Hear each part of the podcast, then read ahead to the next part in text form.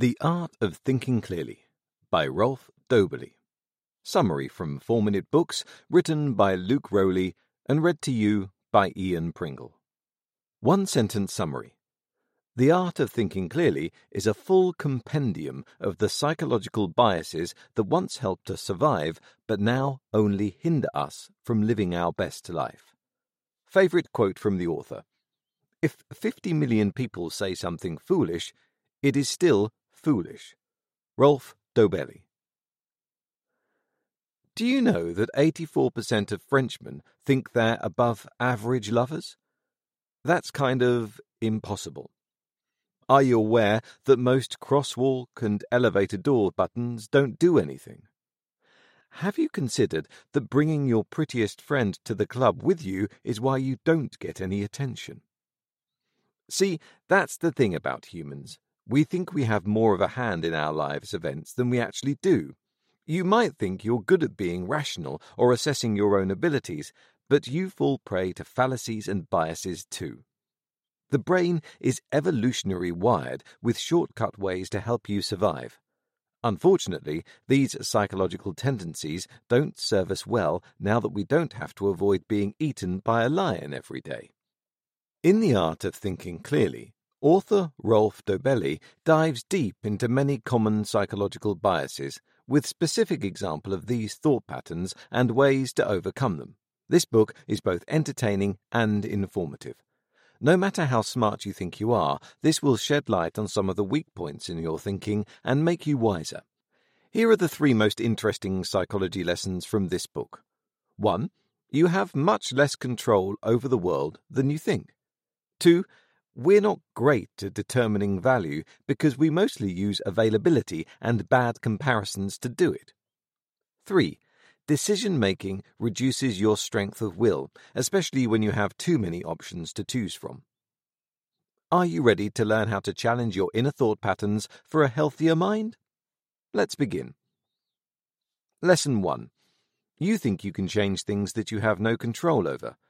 The illusion of control is a bias that describes how we believe our influence extends to things that are impossible to manipulate. We do this because believing that we have the power to change our situation brings us hope. Don't let this get you down, however, because your life isn't fixed. You can improve many aspects of your life. Let's examine some of the inconsequential things that we think we have control over. One study identified just how much hope the illusion of control can provide. Researchers divided participants into two booths. In each booth, sound increased until the subjects told the researchers to stop. The difference was that one had a red panic button that participants could press when the noise became too loud. Even though the button didn't do anything at all, the people with a button in their booth withstood much more noise than those without a button. Similar placebo buttons are placed throughout our world. If you've ever pushed a button at a crosswalk, most likely it does nothing but change your perception, making it easier for you to wait. Elevator buttons to open and close the doors are the same way.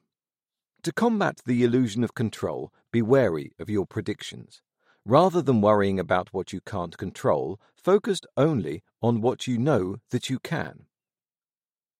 Lesson 2 you use availability and comparison to determine value rather than looking at actual pros and cons. Taking your more attractive friend to a club with you is a bad idea. Doing this makes you less likely to score a date. This happens because the comparison to your more attractive friend makes you appear less attractive than you really are. Regardless of what we think, making absolute judgments doesn't come easily to us.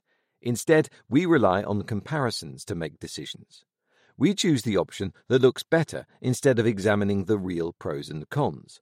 This is called the contrast effect and is also why product discount works so well. If a $100 item becomes $70, we see it as better than an item that is normally just $70 only because of the comparison. Similarly, companies use the idea of scarcity to get customers to buy. When they use phrases like today only or limited time offer, the brain sees a potential missed opportunity and resorts to making a purchase. If you want to break through these biases of scarcity and comparison, focus on the value of items. When you see something is 30% off or only while supplies last, think only about the costs and benefits of purchasing the item. Lesson 3 Too many options to choose from makes it hard to make choices. In one experiment, researchers tested a hypothesis by selling 24 different kinds of jelly in a supermarket. The next day, they only displayed six types of jelly for customers to sample and purchase at a discounted rate. On that second day, those conducting the study sold 10 times the amount of jelly as on day one. The phenomenon that makes decisions hard when there are many options is known as the paradox of choice. Often, rather than trying to make a choice among many different options, we opt for the easier option to make no choice at all. Other research confirms that making decisions in general depletes our energy. Researchers call this decision fatigue. A study on dating sites examined the effects of the stress that comes with choosing between a large variety of potential partners. Their findings determined that due to decision fatigue, the male brain singles out physical attractiveness as the only criterion on which to judge their options. The Art of Thinking Clearly Review The Art of Thinking Clearly is a very interesting read. I was familiar with many of these psychological biases before, but this book sheds new light on some I didn't know about. I liked that it gave some specific ways to avoid succumbing to these false ways of thinking, but also wanted to hear more of that. Who would I recommend the Art of Thinking Clearly summary to? The 34 year old mother who wants to learn how to avoid the same mental pitfalls she always falls into. The 45 year old business executive who is always looking for ways to improve her everyday decisions, and anyone who is fascinated by human behavior.